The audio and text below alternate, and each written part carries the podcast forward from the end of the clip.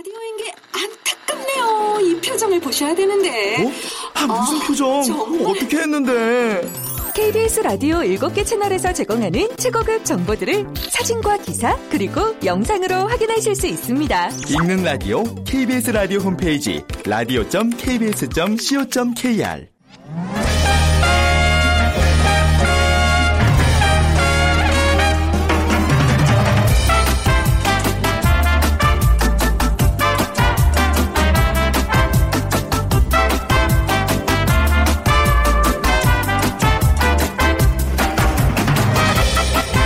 안녕하세요. 빅데이터로 보는 세상 아나운서 최현정입니다. 자, 오늘 한 주의 시작 월요일입니다. 또 세계보건기구가 암에 대한 이해를 높이기 위해서 제정한 암 예방의 날이기도 하죠. 그런데요, 우리나라가 OECD 국가 중 5위 그리고 젊은 층의 암 발생률이 빠르게 늘고 있다고 합니다. 자, 암 걸리지 않는 비법 알려드릴까요? 자, 미국 암학회에서 진행한 조사 결과인데요. 어, 건강한 식습관과 활발한 신체 활동을 한다면 전체 암 사망의 3분의 1을 줄일 수도 있다고 밝혔습니다. 그리고 규칙적인 체육 활동은 장의 기능을 높이고 음식의 체내 체류 기간을 줄여서 위암 발병 가능성을 50% 낮출 수 있다고 하는데요. 정말 생활 체육의 위력이 아주 메가톤급이 아닌가 싶어요. 그런데 갑자기 운동하는 게 좀 부담스럽다 생각되시는 분들이라면 대중교통 수단 이용하기와 같은 생활 속 운동하기라도 좀 당장 실천해 보시면 어떨까요? 자, 오늘 빅데이터로 보는 세상, 세상의 모든 빅데이터 시간에는요, 일본 교과서라는 키워드로 빅데이터 분석해 보고요. 또, 최근 인공지능 알파고의 열풍 참 대단한데요. 빅데이터 인사이트 시간에 이세돌과 알파고의 어, 대결로 살펴본 인공지능의 미래와 경제적 파급 효과에 대해서 알아보겠습니다. 자, 먼저 빅퀴즈 하나 풀고 가시겠습니다. 요즘 얘기들이 참 많아요. 인간의 학습 능력과 뭐 추론 능력, 지각 능력, 자연 언어의 이해 능력 등 이 컴퓨터 프로그램으로 실현할 수 있는 바로 이것 뭐라고 할까요? 대표적으로 최근 알파고를 만나봤는데요. 앞으로 우리의 미래에는 이것이 또 얼마나 발전이 될까 관심이 모아지고 있습니다. 1번 인간 시대, 2번 인공지능, 네, 3번 인조인간, 4번 인간극장. 어, 이게 은근히 이렇게 사- 네 글자 인자로 시작하는 거 보니까 예, 라임이 살아있네요. 인간 시대, 인공지능, 인조인간, 인간극장 주대 중에 고르셔서 저에게 정답 보내주시기 바랍니다. 오늘 문정아 중국어에서 온라인 수강권 드리겠습니다. 휴대전화, 문자, 메시지, 지역번호 없이 샵 9730이고요. 짧은 글은 50원, 긴 글은 100원의 정보 이용료가 부과됩니다.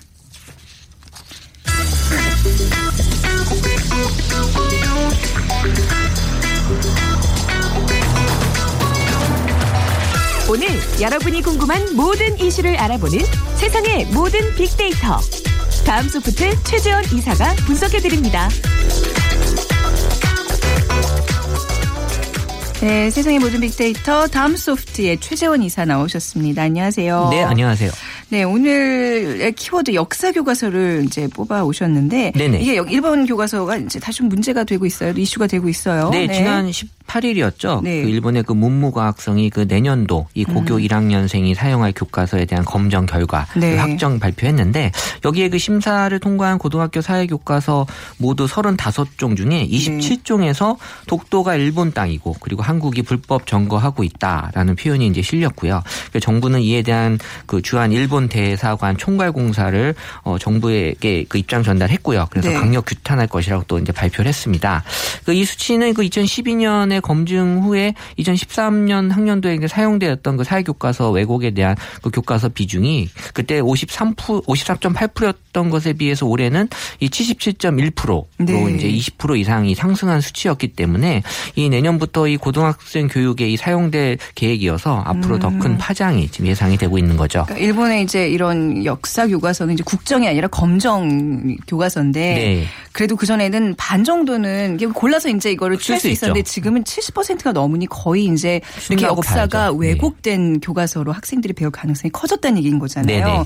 일본 교과서 논란이 꽤 오래 전부터 있었던 일인 것 같은데요. 어, 일본 교과서로 이 파문을 사기 빚기 시작한 것은 이제 96년도부터 이제 얘기가 올라오고 있는데 네. 그 검정된 그 중고등학교 교과서 그 5종에서 독도를 자국령으로 이제 표기를 했고요. 그리고 그 이듬해에도 역사 교과서를 만드는 모임에서 또 이제 얘기들이 올라왔고 그 네. 2004년도 2007년도부터 본격적으로 이 초등학교 이 사회 어, 서적에 일본 국토의 범위에 아예 독도를 그냥 포함시키는 네. 그것도 2005년 또 이 문무과학성이 학습 지도 요령에 이 독도와 센카쿠 열도를 일본 영토 명기의 주장을 이제 시작을 했고 그래서 위안부 문제와 함께 이제 거론이 시작이 되면서 뭐 2008년, 2010년 이후로 그 매년 초등학교, 중학교, 고등학교에 검정 통과한 교과서 중에 이 독도를 일본 영토로 기술한 교과서들이 계속해서 이제 다수 발견이 되고 있다라는 거죠. 이게 이제 한일 간의 어떤 문제뿐만 아니라 사실 중국 이런 쪽에서 굉장히 많이 반발하고 있잖아요. 이번엔 어, 때요 네, 이번 러시아도 좀 관련이 있는데 러시아도요. 네, 네. 중국, 러시아도 다 그 지금 일본과 영토 분쟁이 네. 계속 이어지고 있는 그런 나라인데 2008년에 러시아 분쟁을 겪고 있는 그 쿠릴 열도도 지금 일본 고유 영토로 지금 표시가 돼 있고 네. 또 2010년에 그 센카쿠 열도 앞바다에서 이 중국 어선 충돌 사건을 계기로 이 중국과 영토 분쟁이 계속되고 있는데 여기서도 이제 그 일본 영토라는 사실을 명확하게 음. 지금 쓰고자 하면서 계속 이제 중국과 러시아도 지금 민감하게 예민하게 지금 받아들이고 있는 거고요. 네. 그 이번 검정 교과서에서도 이 독도와 센카쿠 관련 기술이 이 검정 신청 요구가 여섯 개 교과서 모두에 지금 들어가 있어서요. 지금 이제 한 현재 한 60% 정도가 증가된 상태라고 볼수 있고 어 이런 것들이 이제 그 이 일본이 계속해서 이런 입장을 고수하고 있어서 중국도 이 정례 브리핑을 통해서 어 어떤 이 부분에 대한 어떤 그 항의 같은 얘기들을 지금 어 주장하고 네. 어 중국도 입장을 지금 밝히고 있습니다. 네. 자, 이거 SNS상에서 또 굉장히 좀 또좀 여론이 들끓고 있겠네요. 그렇죠? 어, 네. 그래서 SNS 분석으로 봤을 때는 이제 2015년도가 가장 많이 네. 지금 언급량이 올라왔던 해고 2016년도 아직 이제 초긴 하지만 앞으로도 좀 많은 얘기가 올라올 것 같은데요. 그래서 이제 2011년도부터 이런 SNS 상에서의 언급량은 그 해마다 늘고 있는 상태였고 네. 한 30%씩 이제 줄고 있는 어, 줄 늘어나고 있는 네. 상태였습니다. 그래서 2015년도에 그 일본 중학교 사회과 교과서가 이제 논란이 되면서 어, 많은 어떤 SNS 상에서의 관심이 높아졌었고요. 그래서 어, 2015년도에는 또 우리나라 내에서도 이 교과서 관련된 그 얘기들이 좀 많이 올라오고 있거든요. 네. 국정화 논란이라든지 그 관련해서 지금 이제 역사 교과서다라는 부분들이 지금 일본 얘기도 있고 우리나라 얘기도 있고 지금 막 같이 혼재돼서 아. 올라오고 있는 상황이고 네. 어쨌든 그 일본이 역사 교과서를 가지고 왜곡한다라는 거에 대해서는 아주 분노하는 그런 시민들, 사람들, SNS에서 올라오는 글들만 음. 네. 봐도 쉽게 확인할 수 있는 거고요. 그래서 이제 또 그 다른 외국에서도 이 뭐 뉴욕 타임즈에서도 이제 한번 인용이 됐었던 것 같은데 네. 어쨌든 이런 논란에 대해서도 이제 우리의 그 입장을 명확하게 계속해서 음. 어, 보여주는 게 중요하지 않나 생각을 합니다. 네, 뭐 우리의 입장, 우리의 이제 어떤 경우 좀 차치하더라도 좀 일본의 교과서 역사 왜곡 이 핵심이 좀 뭔지 좀 자세히 들여다볼까요? 네, 이 독 도가 가장 일단 핵심이 되고 있습니다. 네. 그래서 2011년도부터 현재까지 일본 관련 교과서 문제로 총 한 9만 6천 건 정도 이제 언급이 됐는데 연관된 단어로 언급이 됐는데요.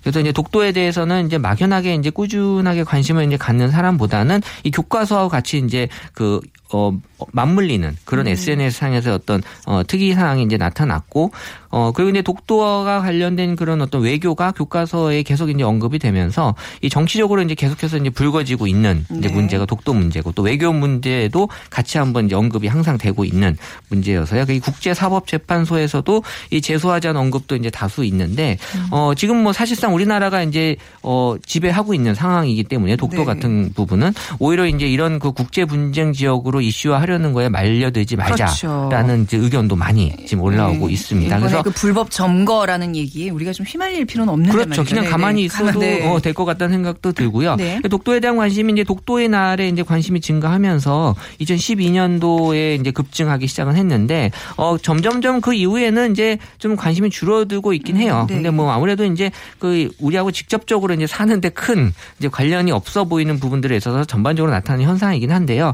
어 어쨌든 뭐 국민적 차원에서 독도에 대한 관심은 계속해서 어떤 캠페인이나 이제 퍼포먼스 같은 이제 기획들이 좀 앞으로 네. 있어줬으면 하는 왜냐하면 그렇지 않으면 이제 사람들이 이제 관심이 멀어질 수 있는 게 네. 지금 어 상황일 수 있기 때문에 그래서 이런 것들에 대한 관심도를 높일 수 있는 그런 어떤 그 기획들이 많이 필요할 것 같다라고 보여졌습니다. 왜 또 지난해에는 그 구남도 세계유산 또 유산으로 이제 등재되면서 또 한일 관계가 또 급속히 악화되고 뭔가 이렇게 좀 중간에서 외교적으로 잘 풀린다고 이렇게 생각 이 들었던 문제들인데 그렇죠. 다시 이렇게 계속 불거지고 있어요. 네네. 네.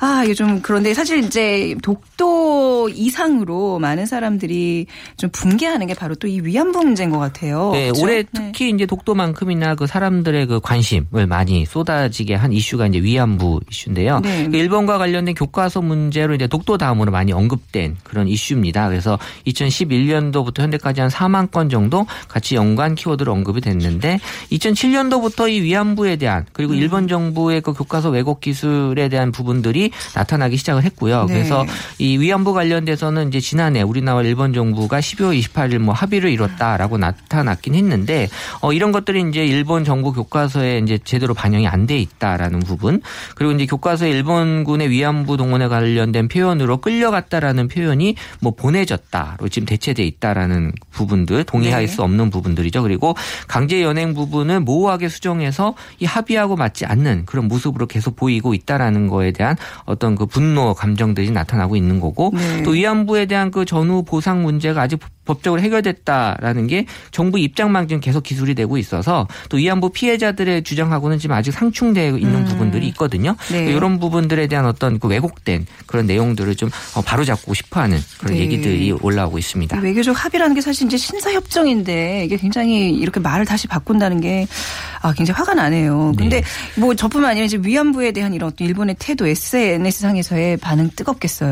그렇죠. 독도보다도 이 매년 관심이 위안부에 대한 어, 관심도도 높아지고 있는 상황인데요. 2012년도 독도와 함께 언- 독도하고 함께 언급된 그 언급량이 이 위안부 관련된 그 키워드가 많이 이제 어, 올라갔고 네. 그리고 또 최근에 또 영화 또그 개봉이 크죠. 있어서요. 크죠. 그러니까 네. 이런 것들이 있어야지 사람들로 네. 음. 하여금 이제 다시 한번 그런 또 생각을 할수 있게 하는 계기가 될 수 있어서 그래서 뭐 올해 현재까지 총 이제 85만 4천 건 정도의 문서가 음. 올라왔고 또 이런 것들이 이제 영화하고 관련돼서 같이 또 사람들에게 또 이 영화 자체가 이번에 그 20억 중에 그 크라우드 펀딩을 통해서 한 11억 원 정도가 만들어졌다고 해요. 그래서 뭐 우리가 어떻게 보면 좀 많이 관심도를 갖고 네. 만들어낸 영화다라는 그런 내용으로 어 문서에는 올라와 있고 또 영화 관련돼서 이제 충격이라는 단어가 많이 올라오고 있어서 실제 역사 속의 그 실화를 이제 영상으로 접한 기분들이 네. 어 정말 영화를 통해서 어 전달됐구나라는 그런 어 네. 느낌을 받을 수 있었고 그 다음으로 이제 분노가 한 18,000건 음. 정도 언급이 돼서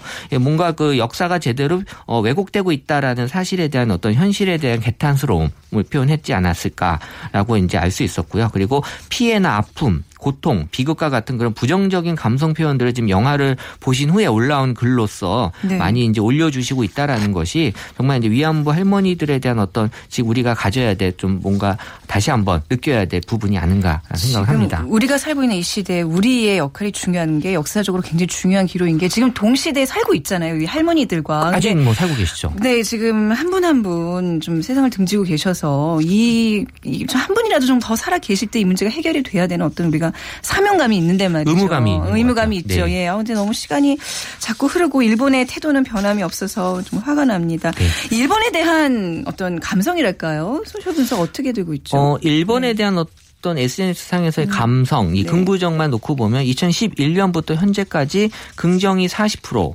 오, 부정이 30%. 그러니까 음. 생각했던 것보다 약간 높게 나오는데 이게 이제 일본이라는 나라에 대해서만 갖는 거기 때문에 네. 뭐 어떤 특수성을 지금 감안하지 않는 거고 오히려 미국보다도 조금 높아요 긍정 감성은. 어, 약간 이제 뭐 놀러 가기 좋고 그렇죠. 그죠? 깨끗하고 뭐, 맛있고 예, 이런 일본이라고 네, 하는 거에 뭐. 먹는 네. 거또 네. 여행 이런 거하고 같이 예. 또 포함이 되어 있으니까요. 근데 하지만 이 역사에 대한 어떤 그 어, 관련성을 갖고 분석을 했을 음. 때는 뭐 거의 뭐 부정 감성의 대부분을 차지할 수밖에 없는 그런 느낌이었고 네. 어, 이 역사를 개입하는 순간 이제 긍정 감성은 확 줄고요. 부정 감성이 한 16% 이상 음. 이제 상승하는 효과가 나타나는데 가장 많이 언급되는 단어가 이제 범죄. 그러니까 네. 이제 일본이 저지른 어떤 그런 범죄라는 어떤 음. 인식이 강하게 지금 역사 문제하고는 같이 어, 거론이 되는 거고요. 그러니까 일본의 그 노력을 촉구하지만 이것을 인정하지 않는 어떤 태도 자체에 대한 어떤 사람들의 분노가 음. 많이 나타나는 거고 또 뿐만 아니라 그 야스쿠니 신사 참배도 그 항상 이제 같이 어, 이슈가 되고 있어서 이런 것들에 대한 어떤 그 사과하지 않는 그 일본의 어떤 네. 태도에 대해서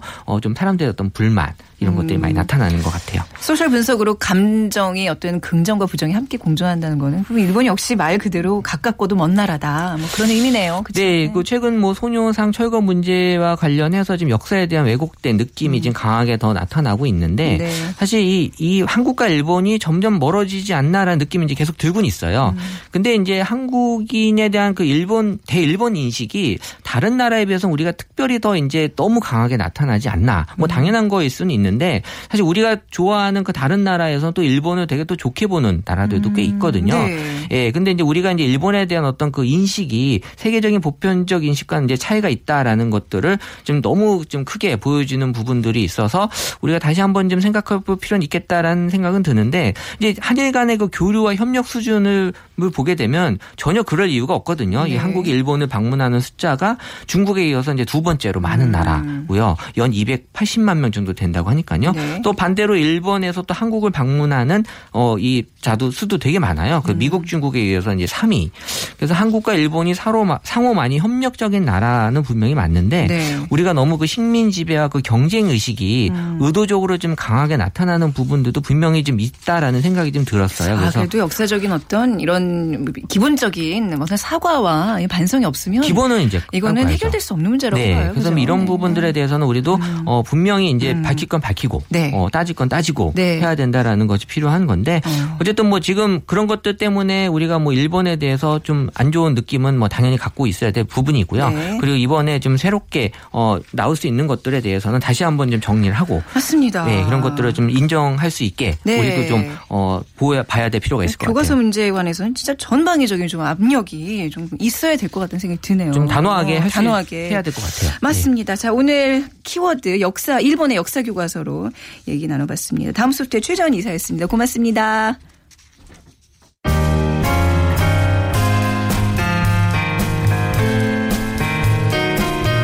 미래를 예측하는 힘, 세상을 보는 새로운 창, 빅데이터로 보는 세상.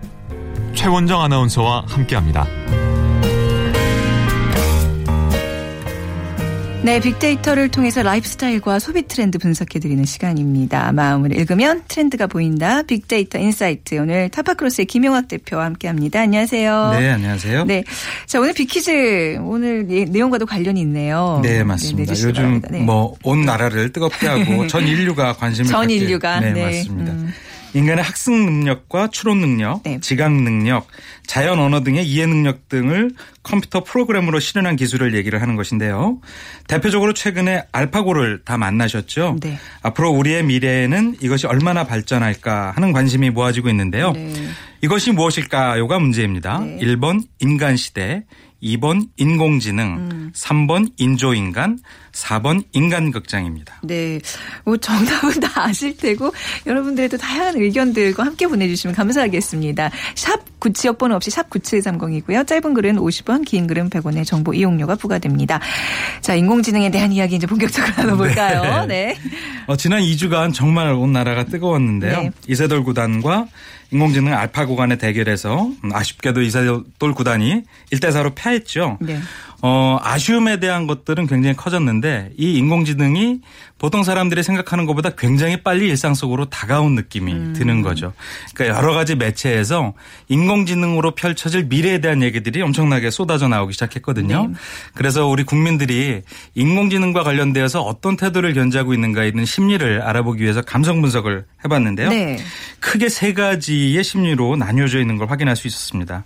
약 58%는 인공지능에 대한 두려움과 연관된 심리가 있었고요. 네. 28%는 아쉬움 과 실망감, 음. 그리고 약 14% 정도는 한심하다는 불만을 갖고 있었는데요. 어, 이게 대부분 보면 다 부정적인 네네. 거네요. 네. 네. 물론 이제 응원하고 희망이 섞인 얘기도 있었지만 네. 대부분 이제 부정적인 심리들이 있었어요.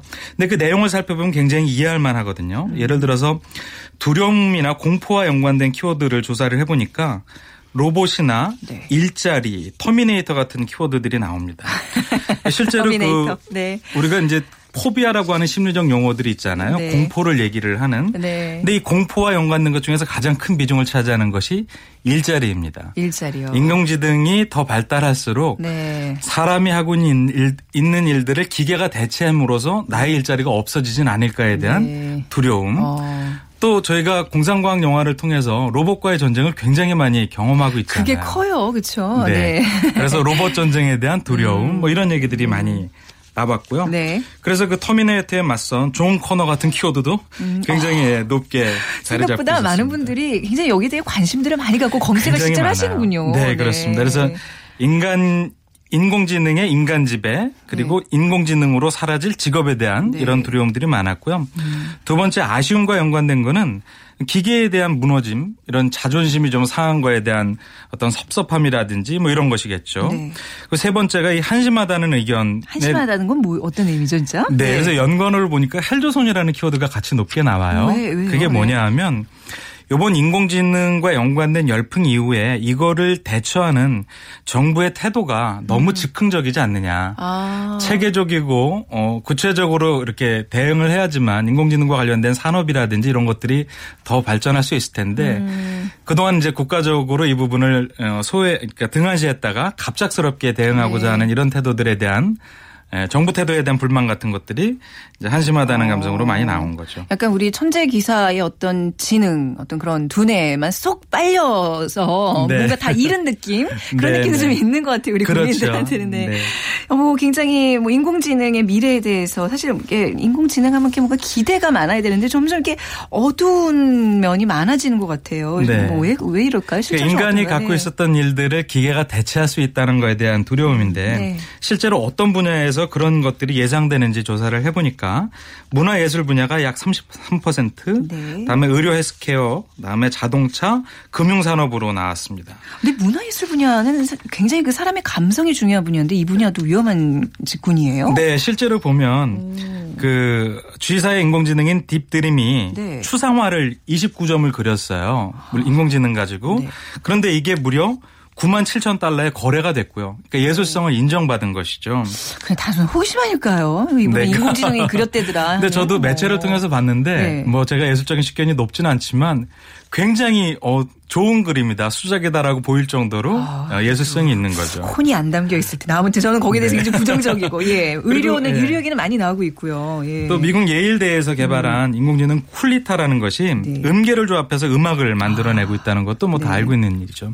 제가 지난주에 그 경제 경영학과 교수님들 한 스무 분이랑 네. 어떤 주제를 논의한 자리가 있었는데 그 자리에서 똑같은 얘기가 나왔어요. 음. 그때 브랜딩 쪽의 비즈니스를 하고 있는 대표님만 오래 가실 것이고 음. 나머지 분들은 인공지능 때문에 일자리 쉽게 잃을 것이다라는 얘기가 농담처럼 나왔는데 아. 네.